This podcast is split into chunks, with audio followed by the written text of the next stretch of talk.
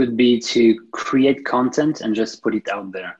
Uh, write about what you like, do podcasts, do videos, write books, put everything for free out there. And then if you show expertise and if what you say makes sense, then the clients will come to you automatically. Okay, no, makes makes perfect sense. And I think, you know, I think that's one thing is, hey, Hey everyone, this is Devin Miller here with another episode of The Inventive Journey. I'm your host, Devin Miller, the serial entrepreneur that has started several uh, seven and eight figure businesses, as well as the founder and C E O of Miller I P Law, where we help startups and small businesses with their patents and trademarks. And today um, we have another great guest on the podcast, Bastien Siebman, or Siebman. And uh, Bastien, uh, after uh, graduating from school, Um, went and did some things within N G Os, built it up, did some uh, website building and app building, built some other businesses, uh, joined another company or, or joined other companies, now joined a company that's uh, doing software development, doing uh, that, and then doing also a side gig uh, with Asana, um, hoping to hopefully turn that into a future full-time job, uh, but loving his uh, job otherwise. So kind of making that balance between side gig, really two full-time jobs of doing your current job as well as a side gig. So with that as much as an introduction, welcome to the podcast. Thank you. Thank you. I think you've said everything. I don't have to say anything. All right. Well, we'll just call it there. That will be the perfect episode. No, but uh, I gave a quick introduction and, uh, but maybe just dive into a little bit more of your journey and kind of uh, share how, how, how it went for you. Yeah, sure. No problem. Uh, so I think everything started for me during engineering school, where I started to build websites and build uh, mobile apps and this kind of a side project. I always, always had uh, side projects. Mm. And uh, it all started with an app uh, that was built for N G Os. And um, with my colleagues, associates, we kind of built that into a small company, small startup. Mm. And uh, we kind of failed after a while because we didn't find the market we were looking for. And um, there was basically no need for the app we built at the time. Mm. But every time we were discussing with uh, N G Os, they were always telling us, uh, basically, we don't care about your app, but if you can build an app just for us or a website just for us, we might be interested. Mm. And we just didn't want to see this. So we, at the time, we just said, no, we don't do that. We're not, we're not like a web agency. We don't, we can't do that. And after a while, it was becoming some kind of a pattern. So we just, yeah, we realized it was the right thing to do to pivot into being a web agency and mobile agency for N G Os around us. And um, it turned into a general uh, agency where we would build websites and apps for people around us. So yeah, basically it's the first step of the journey. So is that, so that sounds like almost you pivoted, but not necessarily, it wasn't due to you, but more of that was what the market was telling you, hey, what you're trying to sell us, we don't want, but this is what we want. If you sell this to us, we'll probably pay you. And that was kind of the motivation of that pivot. Yeah, exactly. Exactly. And uh, I think the biggest mistake we made at the time, which is the biggest mistake everyone does in business, is to go too far, to build something too far away. So you do like a big app with a lot of features, a lot of things, and you put a lot of, a lot of effort in that. And then you go meet the market and it's too late. They don't want what you built for the last six months or twelve months. You just waited, wasted like an entire year building something people don't want. And it's mm. a big mistake. And I will never do that mistake again. So right now, when I build something, it takes me either one hour or one day. I just build the first version of it and I launch and I see if there's market for it, if there's people interested in it. And sometimes I even just ask people before if they would be interested. And if I have no interest, I just don't build that thing. No, I, I think there's a lot of two things you kind of hit on there. One is, you know, and I, I would be on the probably the techie engineering nerdy side of things that you always tend to make things more complicated. You're saying, oh, we, we can do these ten awesome things. And really what the market wants is one or two of those awesome things.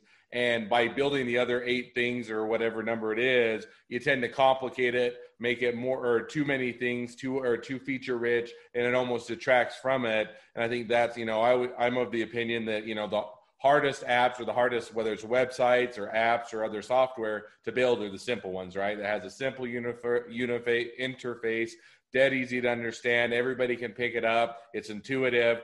Those are the ones that are, it's easy to build a big one with lots of features that are clunky, much harder to build something simple that's straightforward that people just can pick up and get, and they don't have to invest a lot of time to figure it out. And I think the other one you kind of hit on was, you know, approaching the, the marketplace and earlier. And, you know, I think that there's a lot of wisdom in that, and you know, to go out. And I, I think that when you approach the marketplace, it's either with your, you know, uh, something that you quickly built up to see if they want it, or if you're even asking before. But don't go ask your friends and families. Go ask potential customers. Ask people. See if they'll actually willing to pay for it. If they're actually willing to give you money for that type of product. Because if not, if all you ask is, is this a good idea or not, they'll always be nice and they'll say, yeah, that's a great idea. Would you buy it? No, I wouldn't buy it. And then that gives you a much better indication. So.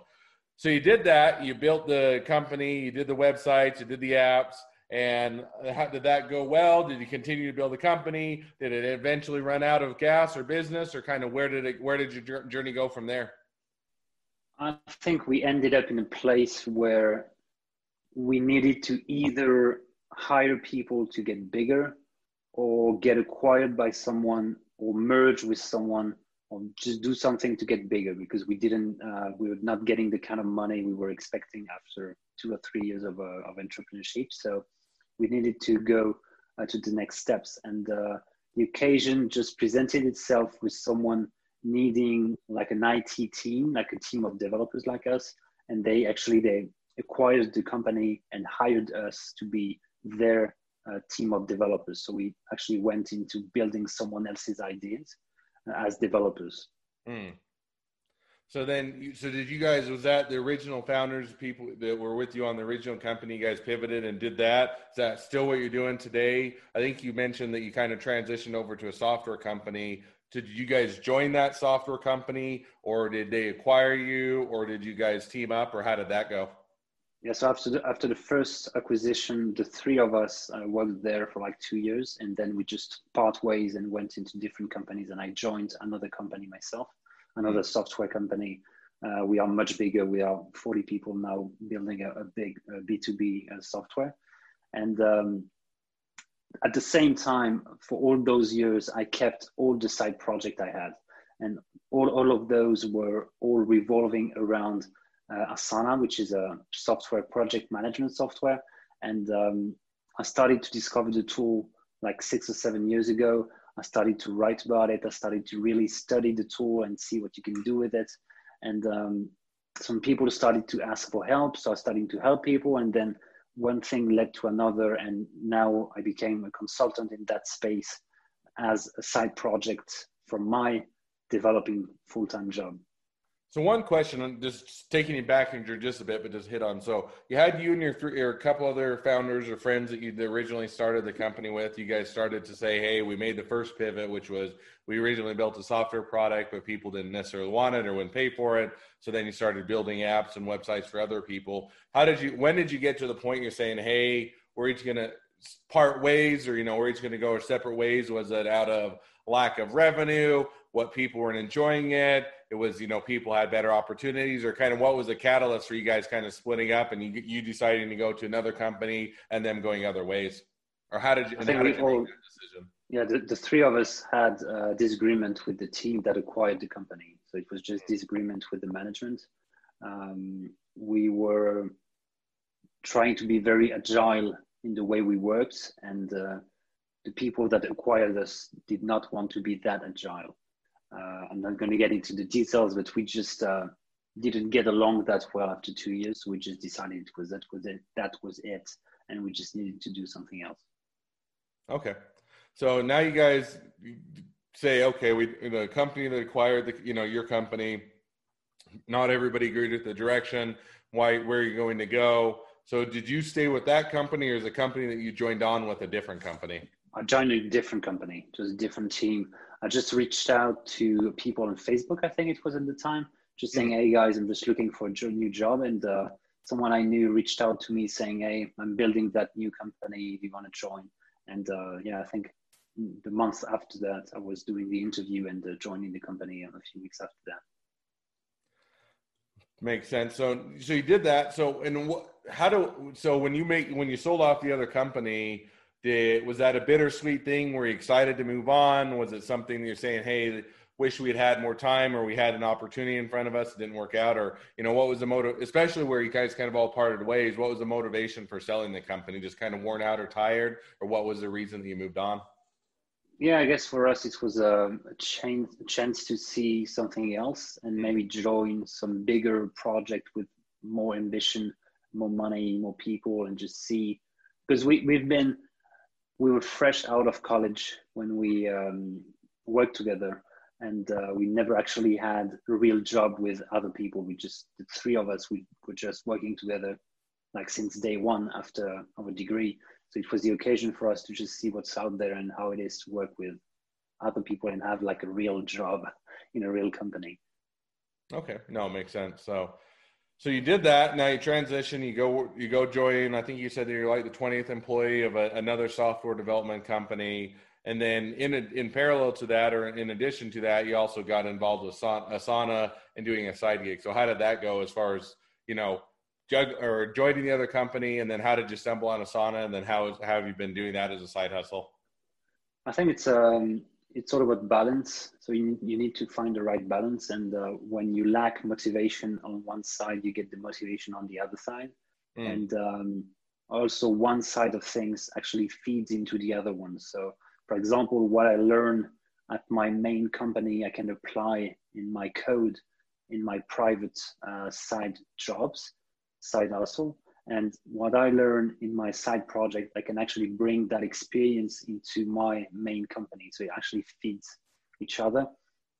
And in my case, the chance I have is that the company, the main company is in France, but my main side project is actually worldwide. So I work for, for people in the U S or in Asia. So it's a totally different time zone. So I can do my daily job at my French company, and I can have something with like Asia in the morning and the U S in the afternoon or in the evenings, like like we are doing right now. Mm. And um, so I can actually have two days, two business days across several hours because of the time zones and the, and the difference. Okay. So, and what was it, and diving into a little bit of the Asana work and the kind of the side gig, was that out of a necessity of, hey, I'm doing this for my current job and I'd like to, you know, I just need these tools, or I need to become an expert? Was it a side interest? Hey, I just like to explore this further. Or how did you kind of, because you talked about, hey, you know, this kind of started out as a side gig, it's growing, you're slowly becoming the a contributor and an authority on it with Asana, but it's been a slow burn. So what was the motivation for kind of saying, hey, I'm going to become an expert on this area while still doing the full gig or full-time gig? Becoming an expert was not the plan at the beginning. It was only, I just needed a tool. So I looked around for the tools, and there was a couple of tools at the time, and I just chose Asana, mm. and I really liked it. And I built, I, I thought it was missing a feature. So I actually built a tool around that tool to give that feature to other people. And then suddenly you have people you don't know, like from the other side of the world, emailing you and saying, oh, this is really interesting what you've done there. And then you start discussing, and you realize that the community around that tool uh, is starting to be built. So you start to be part of that community, and then you're one of the main contributors of that community. And then Asana launches uh, their official community forum, and then you start you start entering there. And I became the, the first contributor in the world pretty quickly, because I was enjoying uh, helping other people, and I wanted to try to write a book. So I wrote the first book, and people liked it, and I just kept going by building other tools, writing content, doing videos, helping people, basically putting out there a lot of uh, free content for everyone to see. Mm. And uh, one day someone emailed me saying, hey, uh, I need help, can, can I basically pay you to help me? And um, I was afraid of doing this because of lack of experience, and uh, I didn't have a good English level at the time, so I couldn't help them. So I kept pushing them away to other experts. And one day I just decided that I was ready to actually help those people and do the consulting work they wanted me to do. And uh, I never stopped. So I think I helped more than seventy different clients around the world. And mm. I do several hours per week of consulting time, and I really enjoy the work around Asana as a consultant. Okay, no, makes perfect sense. So now one question, you know, because it sounds like, and not putting words in your mouth, but that you, you know, you're, you're almost at where a lot of people that are doing side hustles or side gigs get, right? In the sense that, hey, I've got my daytime job to make the money, to have the income, to support myself. And then I've got kind of a, a passion project or something I really enjoy on the side, starting to make a bit of money with it. And then you're trying to decide a bit, hey, you know, do do I keep this as a passion project? There's a side hustle, just enjoy the little bit of income. Do I put a more concerted or full-time effort onto it? Do I save the side or the full-time job and just dive into that and put or put this on the side? So how do you kind of decide or make that decision is between leaving something as a side hustle, planning for it to become your full-time hustle, diving all in, not diving in at all, or how do you kind of weigh those con- or weigh those things? The first thing is uh, it took years to have some decent money out of it. So mm. it literally took years to get some money. It took a few years to get a couple of bucks per month. And it took many, many years to have like a decent income uh, from this. And um, I, I really like the balance between my day job and that of hustle, because for my day job, I have, it's a different ambition. Uh, it's a bigger team. I have colleagues.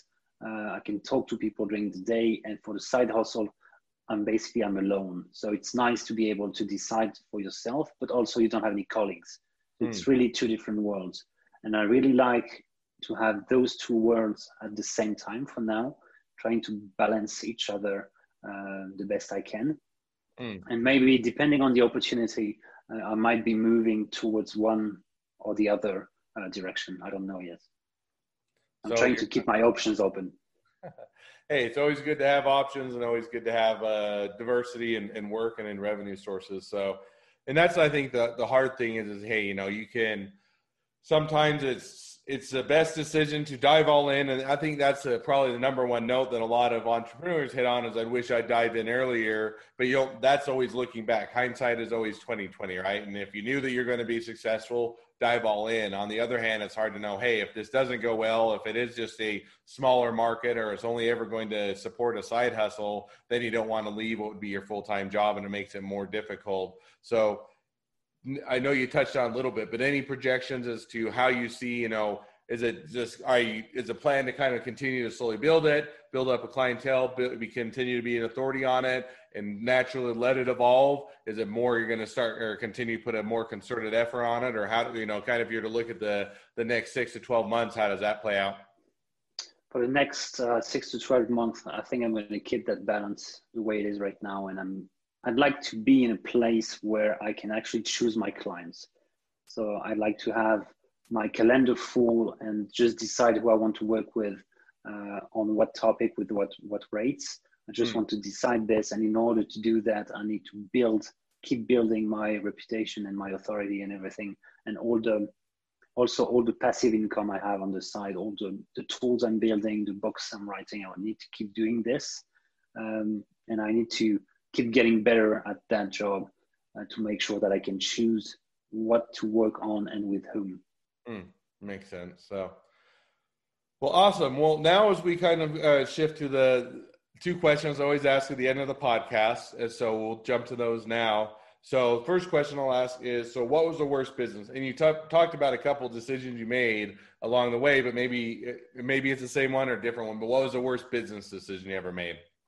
The worst one I've made a couple of times is to not launch uh, early enough. So just wait and wait and wait and build and build and build, because I prefer to code rather than uh, picking up the phone and talk with people. So I just code, I code, I code. And um, it's always a waste of time. You should always like try to pick up the phone first. And then once you have people's attention, then you build what you know will help them because they told you. It's the first step. I think, yeah, it's the biggest mistake I've made.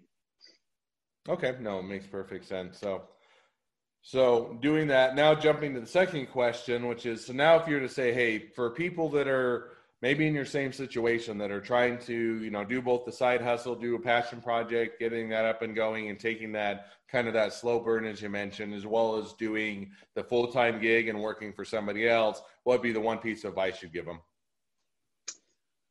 I think it would be to create content and just put it out there. Uh, write about what you like, do podcasts, do videos, write books, put everything for free out there. And then if you show expertise and if what you say makes sense, then the clients will come to you automatically. Okay. No, makes, makes perfect sense. And I think, you know, I think that's one thing is, hey, you know, too often we kind of get in a spot that it's, we all, everybody wants to be an authority, but doesn't want to, or be seen as the authority, but doesn't really want to put in the time, right? Meaning you want to, everybody to look at you as to have the answers, but really if you want people to put, or see as authority to generate business that way, to get people to, or view you in that light, it's got to be with putting in the time and effort of actually doing the work, putting out the content, building the reputation, you know, giving people that advice and everything else. And as you do that over a period of time, then it starts to grow, but it's not if, and not putting maybe words in your mouth, but I think that that's a, the myth that people sometimes get sucked into is I can become an authority within a few days or a few months. And it's a much slower build than that. Is that a fair assessment?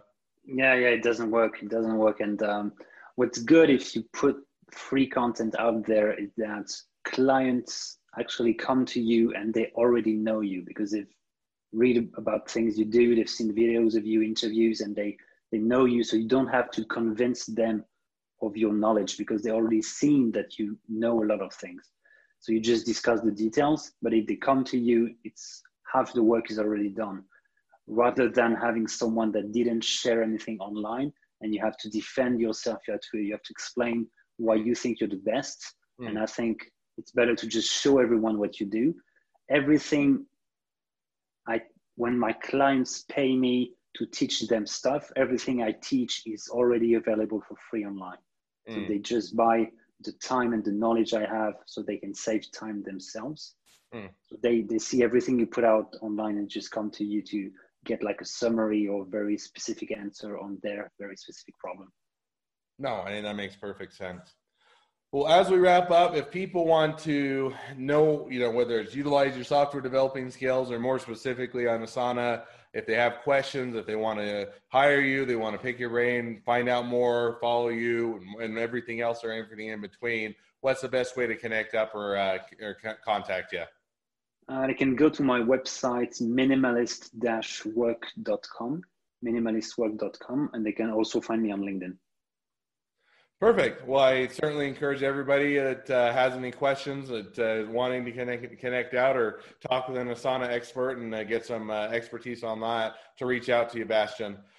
Well, thank you for coming thank on you. the podcast. It's been fun to talk a little bit about your journey. Um, now, for all of those of you that are listeners, if you have your own journey to tell and you'd love to come on the podcast, feel free to go to inventive journey guest dot com and apply to be on the podcast. If you're a listener, and you uh, make sure to click subscribe so you get a notification of all the new episodes as they come out. And lastly, if you ever need any help with patents and trademarks, feel free to reach out to us at Miller I P Law. We're always here to help. Bastien, thank you again. Wish you the next leg of your journey even better than the last, and excited to see where life takes you. Thanks. Have a good day. Bye.